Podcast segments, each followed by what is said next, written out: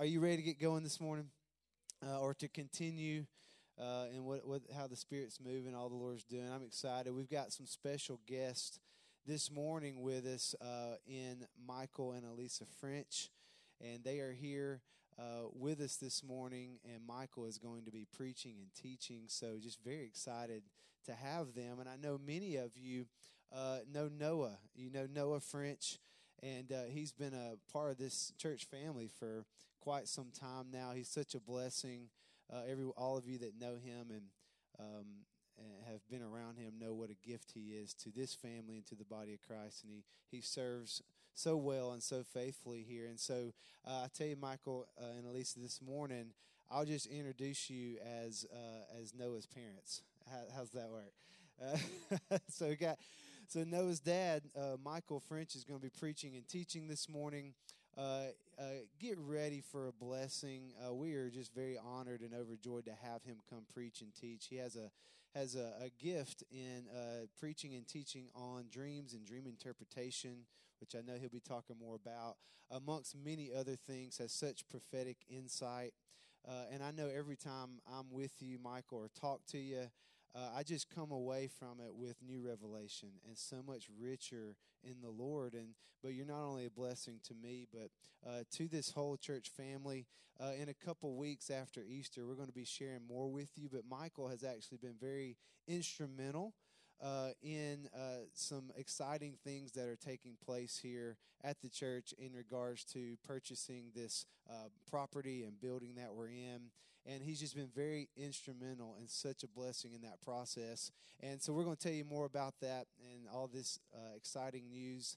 Uh, in a couple weeks. Um, but we thank you for that as well, Michael. And it feels like you're just you're here not as a guest; you're just part of the family just part of the family. Michael and Elisa, they have a, a ministry called Patria Ministries, and basically, Michael describes it. He's a pastor to pastors, um, missionaries, ministry leaders across the U.S. and all over the world, and he's ministered internationally.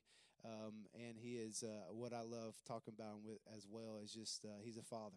He's a father to many and to his own boys, and so um, we're we're we're we're honored to have you, Michael. We love you, and can we just show uh, get ready to receive from the Lord through through Michael. And can we just show Michael as he comes a big welcome and a lot of love and honor? Come on, Michael. Michael French, love you.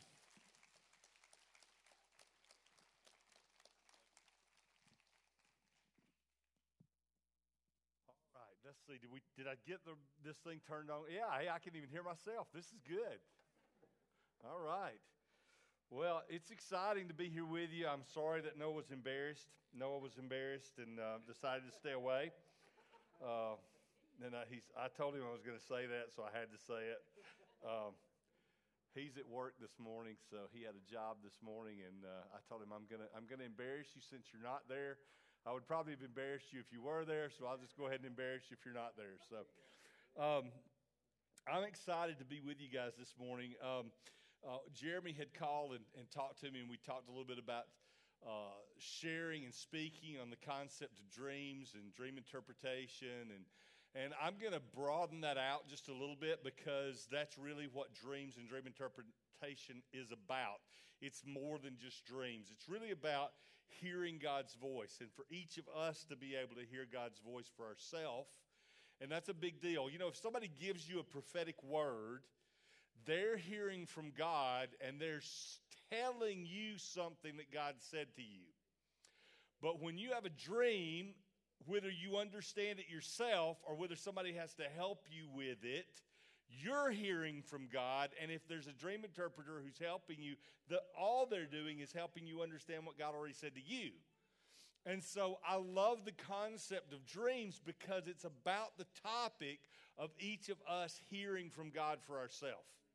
Each of us hearing Him directly speak to us in some way. Now, when we talk about hearing God, whether it be dreams or any other way, one of the things we have to consider and think about is the fact that, I, you know, I know some of you are going to deny this, but the real idea is that when we think about hearing from God, what we really want is if God would just talk out loud to us and tell us exactly what He wants. If you really get down to it, that's how we want to hear him. We want him just to be straightforward and direct, and we'd really like it to hear him exactly the way you're hearing me with my voice coming through the speakers and vibrating on your eardrums and you hearing an audible voice. How many of you would really like for God to speak to you audibly? You think that would be, do you think that that make things easier, wouldn't it? Who thinks it'd be easier? I, I got a few, few who didn't raise their hand on it would be easier. I, am going to go with a few who, di, who, who didn't raise their hand. I'm not sure it would be easier. We think it would be easier.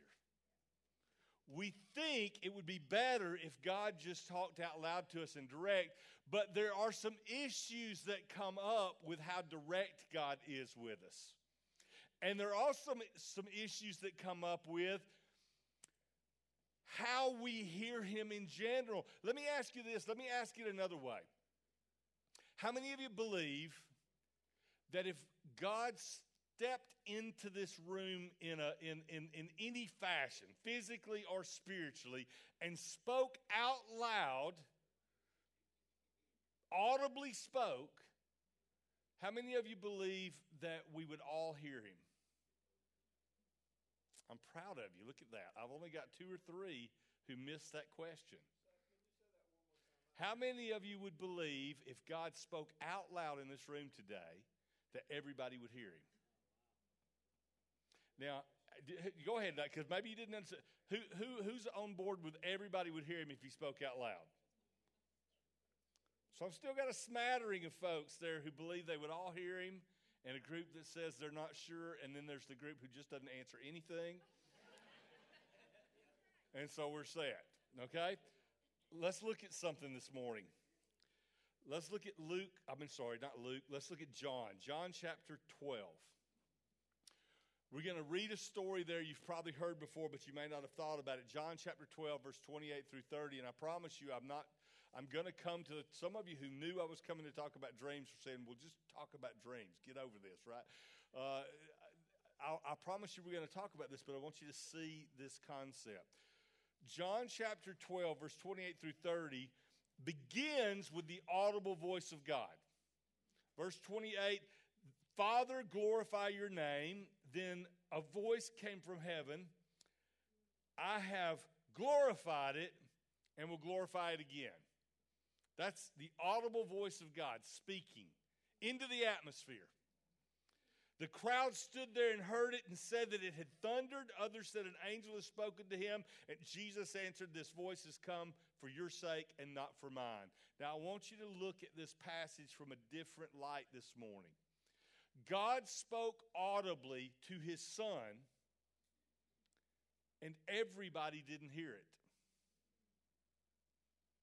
Some people thought it thundered. In other words, they heard something but they couldn't discern what was being said. Some people said, well, it was an angel that spoke. So they heard what was said, but couldn't discern who it was that was saying it. And then hopefully we had a few people who actually heard the audible voice with exactly what was spoken. But the implication is that there were some people there who didn't hear anything at all. And this is one of two or three instances in Scripture where we see God speaking out loud with an audible voice. Some people didn't hear anything. Say, okay, well, I got it. It's okay. That was for Jesus because, I mean, look at what he says. I have glorified it and will glorify it again in response to Jesus talking. That was for Jesus, so everybody wasn't supposed to hear it. Then we've got a problem with verse 30. Because Jesus said, This voice did not come for my sake, it came for your sake. Well, if God wasn't speaking audibly to Jesus, you can't get by with saying, Well, everybody didn't hear it because he wasn't speaking to them. It didn't come for Jesus' sake, it came for the crowd's sake, and it was the crowd who struggled to hear him. So now we have to ask ourselves if God spoke out loud in this room today, would everybody hear his voice? And the answer has to be I hope so, but probably not. So, what's the distinction? It doesn't matter whether we're talking about an audible voice or we're talking about dreams, because we can get this idea that if God spoke audibly, it would be easy to hear and understand. But when He speaks through something that's metaphorical and symbolic and sort of uh, this, this mystical way of talking, or even, even maybe it's the still small voice or what wells up in my heart and my stirring up that I sort of feel like He's saying, that's harder to hear. We can say all that, but the bottom line is his voice is not hard to hear at all if our relationship with him is in the correct position. It doesn't matter how he speaks if we're near him. Because if we're close to God, who heard every word that God spoke in that setting? And who was the closest to God in that setting? Jesus. So we have this distance issue that comes into play. And it's not about number of feet away from somebody, it's about the relationship of the heart. Where am I in my relationship with God will determine how well I hear Him. And it makes no difference whether that's audible or dreams or anything else in between. It's the relationship that changes how I hear. Now, we got another issue that arises here, and this one comes from the idea that we believe that if I really need to hear from God, if I'm struggling and I'm not hearing Him well, then He ought to yell. I mean, let's just face it. If, if, if I have distanced myself from God in some way, because, you know, He doesn't run away from me, it's me backing up from Him that's the problem. If I've distanced myself from Him in some way, then He needs to talk louder so that I can hear Him. Now, here's the problem with this one we're going to pick sound man in the back. I think I know who that is, but I can't see real clear. But all right, yeah, okay, good. So we, we've got we've got Mr. Springer in the back, okay, and and you're a good ways away from me. Would you do what I asked you to do if I told you something? He would do it, okay? So, would you stand up, please? Would you wave at everybody? This is how we want God to treat us. But now let's take just a minute and think about it a different way because that's not the way God treats us. He does it something like this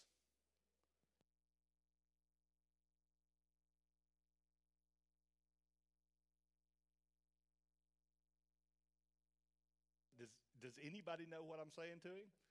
Even in the front row? Come here. Did you hear come here? There's our problem. So, what are you talking about? When we get far from God, He doesn't shout.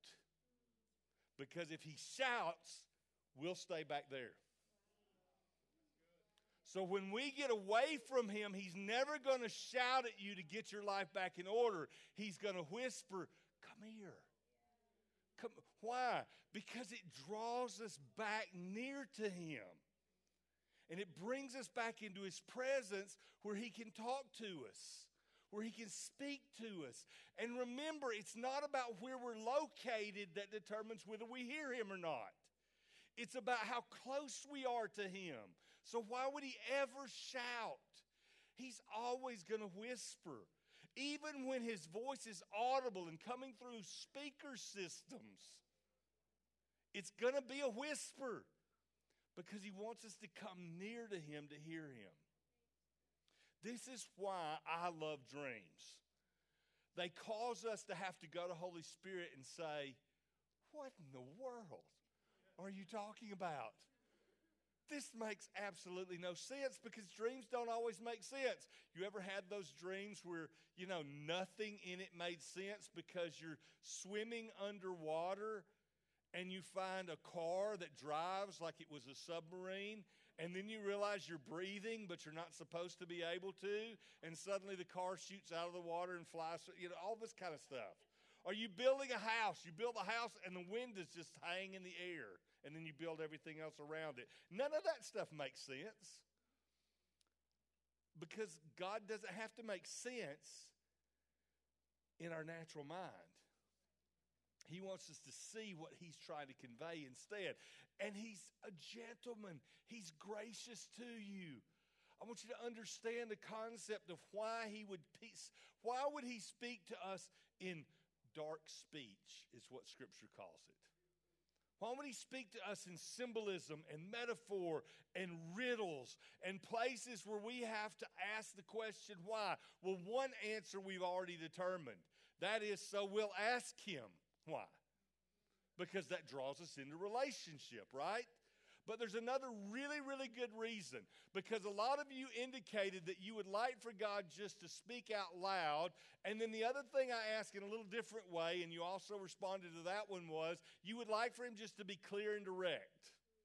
And let's, let's recheck on that one. How many of you just really, no matter how He speaks to you, want it to be clear and direct so you don't have any doubt about what He said? How many of you would like that? We're going to ask you that question again in just a second.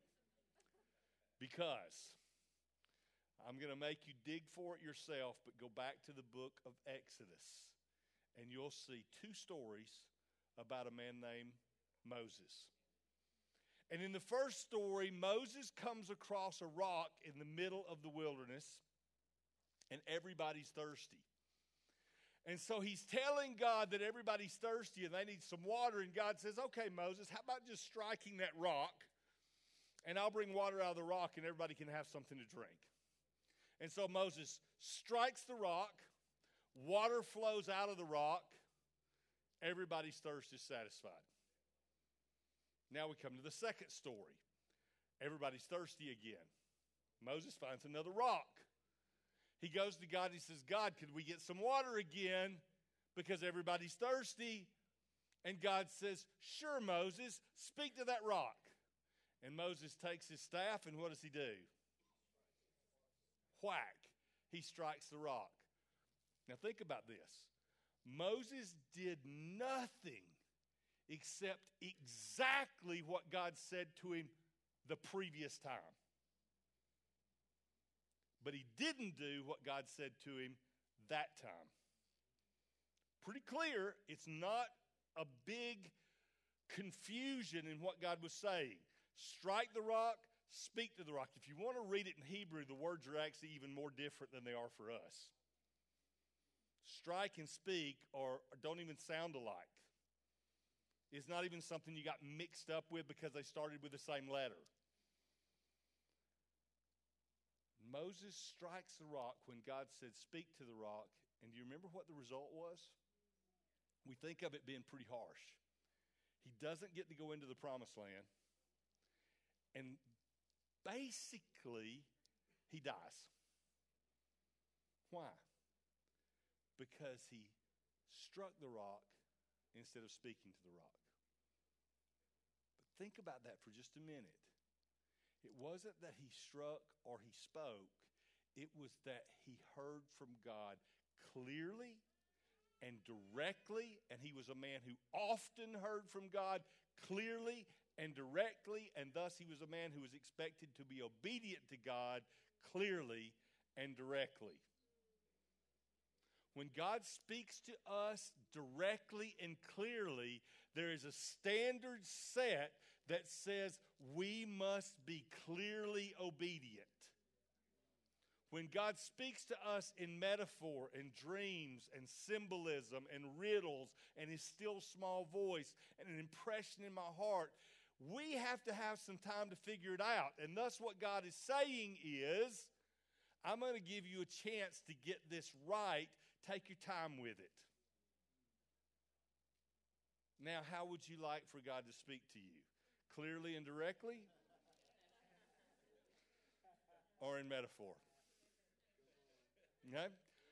Suddenly, this very thing that we thought was confusing and difficult becomes an amazing act of grace and mercy to get us to a place where we have an opportunity to learn obedience so that God doesn't have to judge us for not paying attention to what He said. Because we're in a process and we're having to dig in, and God knows that He didn't give us the exact direction in a clear, concise way, and that we're going to have to work our way through it. So now we come to dreams. Because dreams are the ultimate picture in my mind of how God speaks to us in a mysterious way. Now, I'm going to challenge you with something here because I think we define dreams, particularly dreams and visions, I think we define them wrong. If I said to you, who has had a dream in the last week? Most of you are going to say yes because we all dream. You may not remember them, but we all dream. Matter of fact, science is going to tell you that your brain's not working right and you're going to die if you don't dream. It's a part of the process that gets you through sleep. Okay? That's one of the reasons science doesn't think a whole lot about the spiritual nature of dreams. It's just a biological function that keeps you alive. And so, if I ask you how many of you had a dream in the last week, most of the people in the room are either going to say yes or they're not going to answer because they don't remember it, but they could have said yes. They've had a dream. But they're going to say they had a dream because they're thinking about one category of dreams. That is, what happened in my mind or my spirit or my soul last night while I was asleep. And if, as a church, I ask you how many of you have seen a vision, you're going to mostly say no. I know how this goes. As, a, as I'm not going to make you raise your hands, but most of the people in the room will say no. I haven't seen a vision because we think open vision. I saw this play out in front of me with my natural eyes, and there was a movie screen that played something out. So that's dream and vision for us in the way we talk about them. Only problem there is it doesn't work biblically because we have a story in the book of Daniel. Again, I'm not going to give you chapters and verses. I'm going to make you go back and read it, okay? And listen, I do this for two reasons. I'm getting old and I forget where things are at. and number two, you really ought to go check it out for yourself anyway and not believe it just because I said it. I don't want you to ever believe something because I say it. Matter of fact, I'm going to take a risk here. I don't want you to ever believe anything because anybody stands up here and says it, not even your own pastors. You be Berean. You go dig it out for yourself. And once you confirm that it's from God, then you believe it, not because they told you, but because they revealed something to you that God then affirmed in your heart. That's the best way to do it, okay? So I, I will use my lack of memory for scripture references to help, with, help you out. That's what it's all about. So, we look in the book of Daniel, and in the first several chapters, what we're going to find out is that Daniel has lots of dreams and visions. If you read through the book of Daniel, you'll find the most references to dreams and visions of any book in the Bible. But here's the problem check it out carefully, and you're going to find that Daniel has visions inside of dreams and dreams inside of visions and visions at night while asleep on his bed, bed and dreams in the day while he's awake and walking around. Which means I have a dream at night in my mind's eye and I have a vision in the day when I open my eyes and see it doesn't work is our interpretation of what those two words mean. So I'm going to give you a little alternative. Dreams are about God speaking to you in metaphor, in his picture language, in some fashion that requires you to ask him, What did that mean? while visions are much more of the literal. In the same way, similar to what we said we wanted the audible voice of God. It doesn't have to be his voice, it could be just something that's absolutely clear and direct and literal, and there's not really any question about what it was that was said. If we define dreams and visions in that way, we're now talking about every way God speaks to us, whether it's metaphorical or it's direct. And now we can ask ourselves, why again? I mean, what's the nature of God besides just wanting to keep from having to judge me? Why would He ever choose to use dreams in the first place? I mean, do you understand something? The Hebrews, the, the, the Jews living in the Old Testament time and up through the time of Jesus and even after, there was a belief in their mind that if you went a week without having a dream, not just a dream, but a dream from God, he was mad at you. That's how much they believed God spoke to us through metaphor, pictures. I'll take it another step. When God chose to give the Hebrews a written language, He gave them language in writing that was full of pictographs.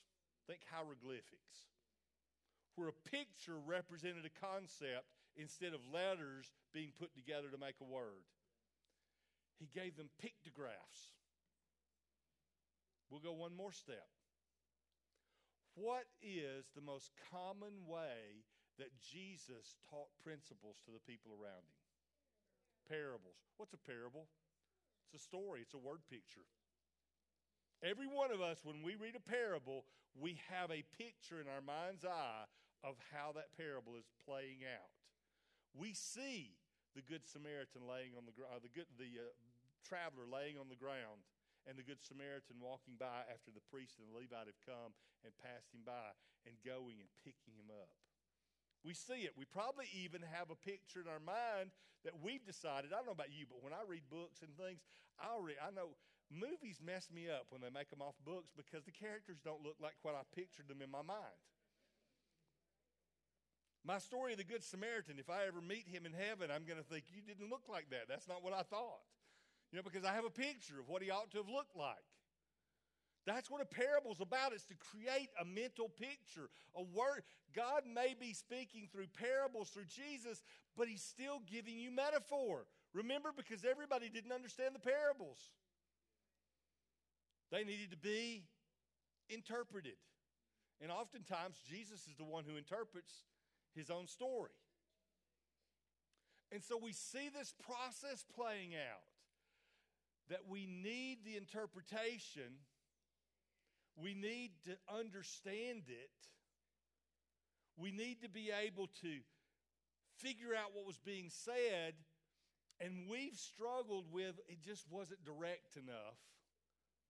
And the enemy slipped in and said, okay, well, that's such a good way God can speak to you through dreams and stories and pictures and images.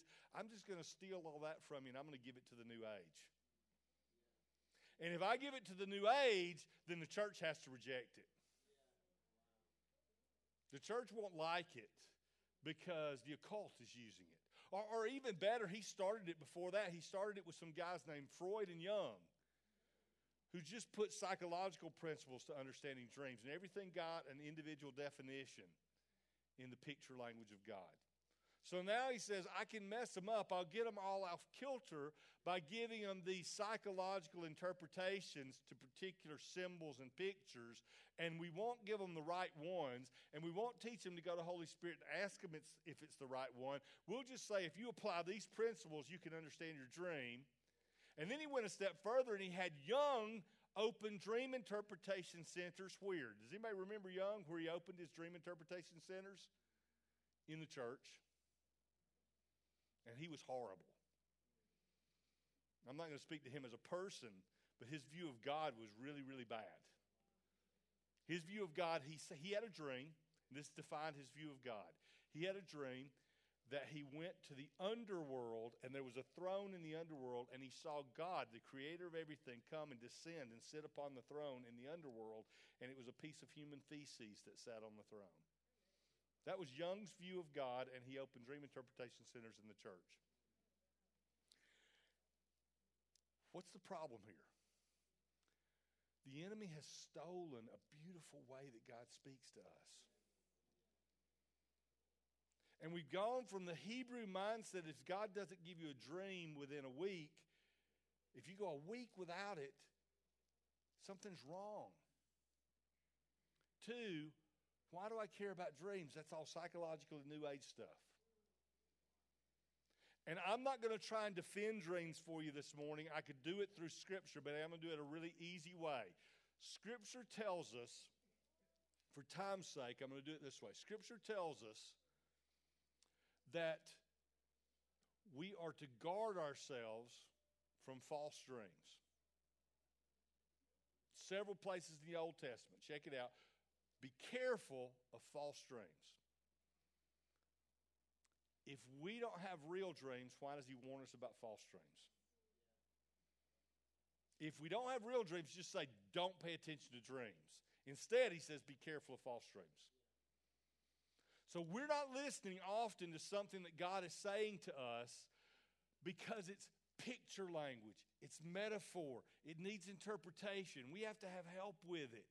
And yet, it's the very place He wants to speak to us to make it the easiest for us to follow Him because it draws us close and it makes us ask. And I don't care how He speaks to you, that's the best way. Even if He's talking out loud, it's better to be close and ask questions. But we're worried. It's been tainted by the enemy. That whole picture language thing has been tainted by the enemy. If I got time to do this, I'm going to do it anyway. Um, I'm going to do it quick. So, who's got a $20 bill I can borrow? Because I don't have one. Anybody? You got one right there? Good. This is the rich person in the room. Okay, I'll step back up here. If not, you're still going to be blessed and be richer. So, how's that? Okay, $20 bill. Here's what we know about a $20 bill the $20 bill, according to the U.S. Treasury and the Secret Service, is the most counterfeited piece of money in the entire world. It's counterfeited more than any other denomination. You'd think counterfeit hundreds, right? Because you get more out of each one. No, the $20 bill is the most counterfeited bill in the world. We know from the Drug Enforcement Agency that about 80 to 90% of $20 bills have traces of cocaine and other illegal drugs on them at any given time, which says there's a really good chance, a pretty strong chance, that this $20 bill is either counterfeited or corrupted by drugs if they wanted to test it if you got pulled over this afternoon. You don't want it back, do you? Does anybody want it? There's the key, right? We'll still take it back because it has value. And we trust the value of that 20 more than we're worried about the counterfeit and the corrupt. If we're worried about the counterfeit and the corrupt too much, we don't want the real thing. But if we're focused on the real thing, we're not concerned about the counterfeit and the corrupt. You need to be close enough to God in relationship with Him that when He shows you something in His picture language, you can say, What did you mean? I want to place value on that. Instead of, I'm not interested, it might be problematic. Now, we don't, we, we're only just scratching the surface this morning, if you want the truth. I hadn't even talked to you about how do you understand the dream, so I'm going to take about three minutes before I close and give you the key. I, I, can, I can give you the answer in one sentence because God doesn't use formulas and procedures. How do you understand a dream? Ask Holy Spirit. I can give you lots of tips. In fact, I could teach for about I don't know, about 30 hours or so because I've done it in formal settings with all sorts of tips and tricks and practices for how do you understand and how do you hear what Holy Spirit's saying when He answers you. But you want to know what the bottom line is? You get close enough to Him that you can ask.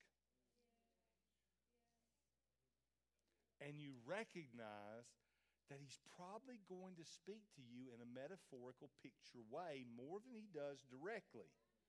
And so that when you experience something and it just feels like it's important, you ask. See, most of us don't weigh it to see if it feels important, and so we don't ask. But if we'll begin to weigh the picture, and see, I told you this goes beyond dreams. This goes to when I look around a room, things I see. Does God draw my attention to things? When you're up leading worship this morning, actually in the back, am I messing up cameras and things when I do this? Okay. When in the back, even, I noticed something, right? Two things. It's hard to miss the tattoo, right? Okay, it's hard to miss, but I also noticed his glasses. So I can say to myself, big deal, you know, yeah, they're cool glasses and it's a neat tattoo. Or I can say, why was my attention drawn to that explicitly? And if my attention was drawn to it, was God saying something? And He was.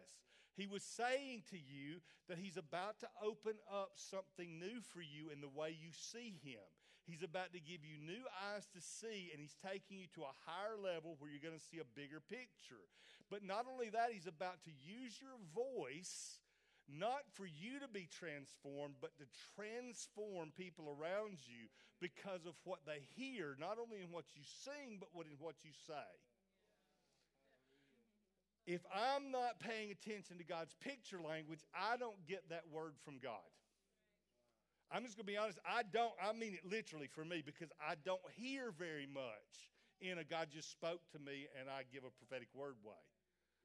I hear far more in I see a picture and God shows me what it means. Now, I said I would give you a couple of sentences on how to know what those things mean. Here's another one. It still comes back to asking Holy Spirit, but pick out what the image, what's important in it. If it's a dream, what's the most important symbol? If it's a billboard, if it's a car tag, if it's the clock, Please, though, however, don't just post on your Facebook page like every week, it's every day it's 11 11 or something like that. Because it's 11 11 twice every day, and for one day of the year, it's 11 11 all day and twice that day. Okay? I, don't get caught up with just seeing things where they're not there. It's what I'm trying to say. But when God draws your, draws your attention to it, pay attention. Ask yourself, what's the character of that image? What's its qualities? What are its what are its characteristics, its qualities, its attributes? What's its nature? Why would God have drawn my attention to it? What about that picture would make Holy Spirit have something to say to me? And then ask, which one was it? And see if he doesn't speak to you. Now, that's a really shortcut version of how you interpret dreams, okay? But that's the key. When I look, I see glasses. What do we use glasses for? To see better. So God's saying something about what he's about to see. Oh, yeah, but it's glasses. That's just what it means. That's what every picture's like. It's just what it means. It's what was God saying in that moment. The tattoo on his neck, it's around his throat where the voice comes from, right? And I don't even know what it is, but it looked like a butterfly to me. This is a key. It may be, but it doesn't matter whether it was a butterfly or not. It looked like one to me. So for me, I don't care what the tattoo actually is. It looked like a butterfly to me. I'm going to ask God what He's doing with a butterfly and get transformation, right? You go in a cocoon, you come out looking different. You're not a caterpillar anymore. But then I have to hear beyond that because now God says, but that's not about Him transforming, that's about others being transforming by what comes from His throat. Okay? So now I'm in conversation with God, and I've moved from just a picture to now God talking to me, but it's still about the symbols, so I still have grace. And it's a beautiful way to hear Him. I don't want you to get caught up in it and go weird on me. But I do want you to start paying attention both to what you dream at night when you're asleep and the dream you have when you look at a person, and the dream you have when you see a picture in nature, and the dream you had with the movie that you went to see, and the dream you have when you picked a particular book to read, and the dream you have when you look at the banners on the side of the bed. And who cares about them most of the time? But when God stirs something in you about that image, stop and ask and see how your world changes. Because if I did a poll, and I won't because I don't have time and because I'm not going to embarrass you, if I did a poll in here right now and I said, How many of you are absolutely certain that God has spoken to you in the last 24 hours? very few hands would go up. I know enough from enough churches from around the world that I don't have to have you raise your hands. But I guarantee you God has spoken to you in the last 24 hours. You just didn't pay attention and realize it. Why in the world would God waste? Most of us, on average, sleep about eight hours a night over the lifetime. Younger we sleep more, older we sleep less, maybe, but about eight. Well, some uh, some younger we sleep less, but you know, uh, about eight hours a night. That's a third of the day. By the time you're 60 years old, you've been asleep 20 years. Why would God waste 20 years? He, sp- he spoke to you in your dreams, whether you knew it or not. That's how I can guarantee you He's spoken to you in the last 24 hours if you pay attention to it. And that doesn't even take into account all the other ways that he probably also spoke. I may be talking about dreams, but the heart of what I had to say today was get close to him and pay attention. Start looking for how he's talking to you rather than waiting for him to speak audibly. And see how different things become. Because when we start valuing the fact that we believe He's speaking to us, you're going to start recognizing Him speaking to you way more often. All right? Come play something. Let's just see. I, am going to close, but I just want to make sure God's not doing something in particular before I do. You're, did that, was that okay to say it that way? Come play something. I acted like I'm just like I'm in charge or something. Would you mind playing? That's a much better way to say that.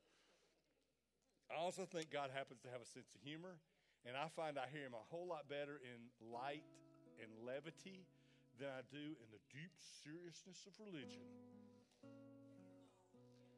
I love the spirituality of God. I love having fun and just seeing what he does in the midst of it.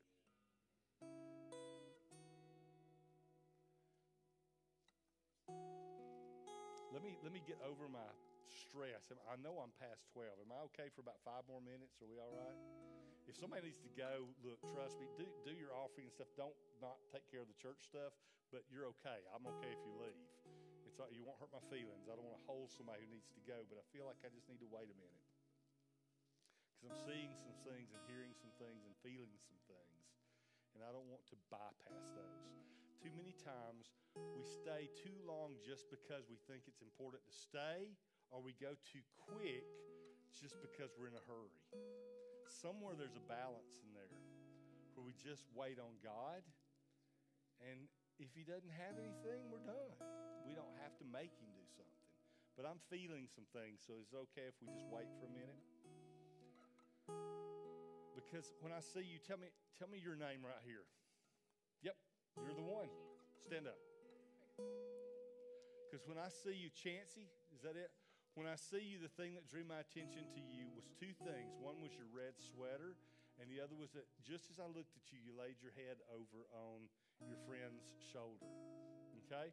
So I want you to, I'm a teacher, so I'm not even going to minister without teaching. So just deal with it.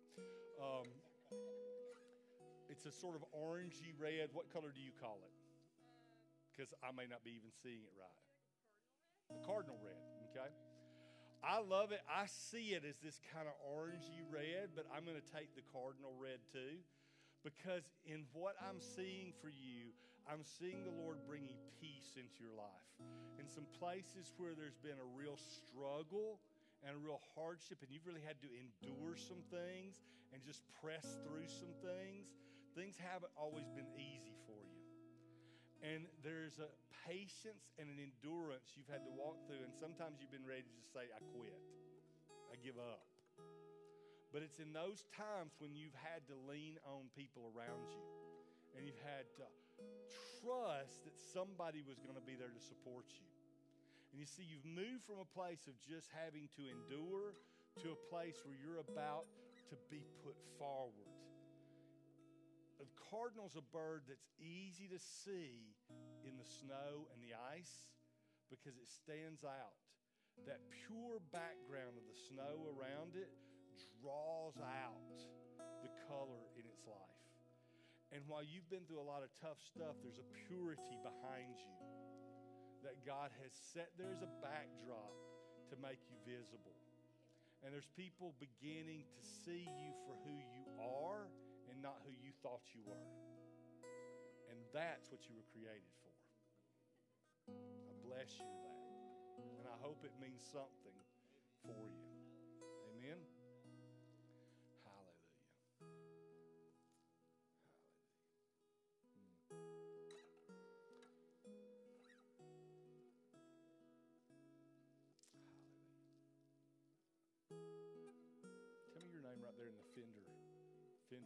What is it? Daniel. All right, Daniel, your hat's on backwards. Just didn't know if you realized that or not. So there's two things, and I noticed this. I'm I, see. See, I, it's not important for me to look like I'm real prophetic. It's important for me to let you know how God talks to me. Because if you get a little feel of how He talks to me, then we get past this issue of God said, and everybody thinking we have to hear Him with our ears. When God said something, He may have shown it, He may have said it, He may have implied it. There's so, but when we hear people say, I heard or I saw, we get a mental picture of what they meant, and then we think we can't do it. Okay? When I see you, what I heard God saying was uh, that, that you don't do things the way other people do them. And there have been times when you feel like you may be more of an offense for the kingdom than you are a support for the kingdom. There may be times when you feel like you may be you may cause more, I don't mean this in a bad way, but you you may cause more trouble than you help, so to speak. Because you want to get it right, but you don't always feel like who you are is setting the picture the way you want it to. And God said, Don't change who you are. He created you to be exactly who you are. And the very fact that you don't do things the way other people do them and you don't say things the way other people say them and you don't respond the way other people respond is part of how He created you. And He's created you to reach a people and to reach a community that other people can't reach because they don't listen to them, they don't believe in them, they don't trust them. And He's given you an ability to be different in order to be able to reach a community that wouldn't be reached if you weren't different. So there's value in who you are. Now, I don't know that you've ever just felt like I'm not worth anything. I don't think it's that way. But I think it is you need the assurance that who you are is exactly who you were created to be. And it's going to take you exactly where you need to go. Amen? Bless you. I didn't stand up. Okay, sit down. I just, I didn't want, I did not want to be offensive in that I made you stand up and I let him sit down. I just realized, so I wanted to be careful here. Okay? All right.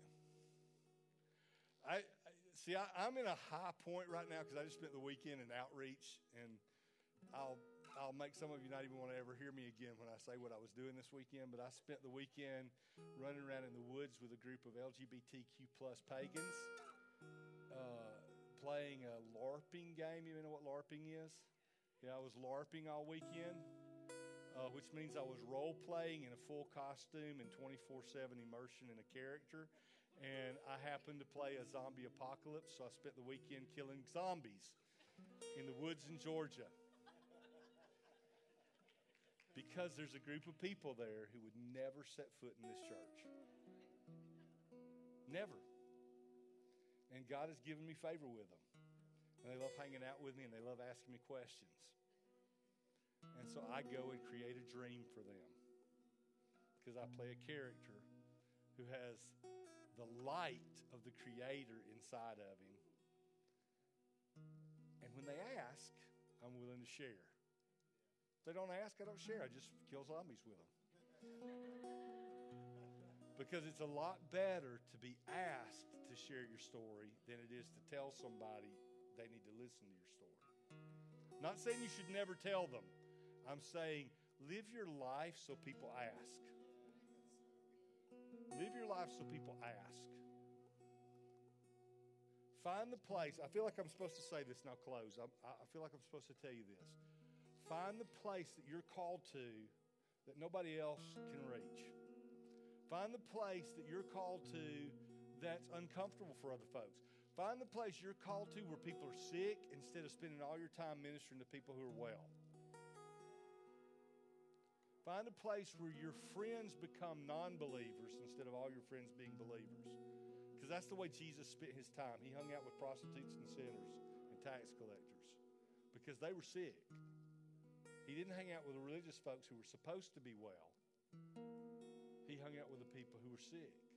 Find your place. I went to this event. I wish I could tell you the whole story, but I went to this event. And after about a year and a half, I'm sitting having a conversation with a young lady. And they require you, if anybody knows anything about LARPing, they require you to distinguish when you're in character from when you're out of character. And so to distinguish that, what you have to do at this game is that you put your hand on your head like this and you look like an idiot. And so if I'm talking to you like this, this is me, Michael French, talking to you. And if I'm talking to you like this, this is me, Dreamer, that's my character's name, Dreamer talking to you. And so I'm sitting having a conversation about game based faith, which is not Christianity. It's called sainthood, which I can't explain, it's a metaphor, it's a picture. It's about light. And we're having this conversation, and she looks at me and she goes, Are you a Christian? And I said, Yes, I am. but I'm probably not like any Christian you've met before. Here's the kicker because all this is picture. This is all picture language. This is what I'm there doing. It's picture language. It's God's symbolism to them. And it tears walls down because they'll listen to that when they don't want to hear the gospel preached, but they'll listen to the pictures.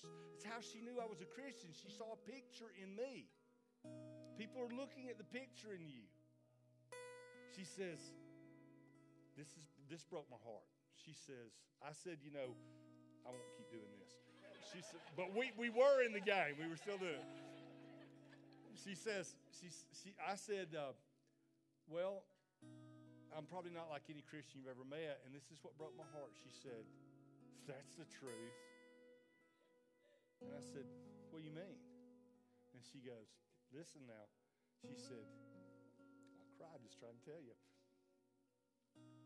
You love us. What'd that say about the other Christians she'd met? Do you understand how God's picture language can not only change you, but it can change the world of people around you? Let's pray for you. I got to let you go home or to lunch, whichever one it is. Stand up, if you will.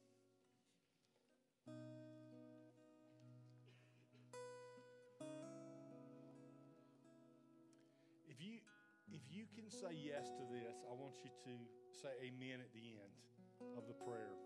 I'm going to pray for you rather than trying to explain it. I'm just going to pray for you. And if you can agree with it, I want you to say yes. Amen, that is. If you don't, nobody's going to know if you don't say amen, mouth it or whatever, if you're worried about it. But I don't want you to say amen unless you agree, okay? Because I'm about to ask God to do something in your life.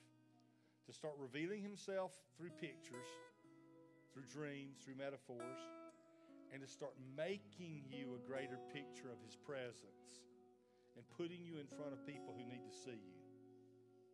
Okay? So if you can agree you want Him to do that, then you can say amen. If not, just Nobody knows. We're not having an altar call. We're not, you know, you don't have to raise your hand. You don't, all those kind of, just amen at the end. Okay? So, Father, in the name of Jesus, will you open up our understanding to hear you in a new way? Will you speak to us, Lord? We're not going to pursue you any longer for the big, open, audible stuff. We just want to get close enough to you to hear you whisper. Would you speak to us through metaphors and dreams and pictures and symbols? Would you draw us near the Holy Spirit to understand what they mean? And most of all, Father, would you start to make our lives a picture of you? So that the people around us see you in us and not us in us. And then would you paint us in the presence of the very people who are hurting so bad they need to see us? Would you send us to the wounded and the broken? Would you send us to the very people we didn't care about yesterday, but you put a compassion in our heart for us, for them today? Would you change the world around us everywhere we go because people see the picture of you in us? In Jesus' name.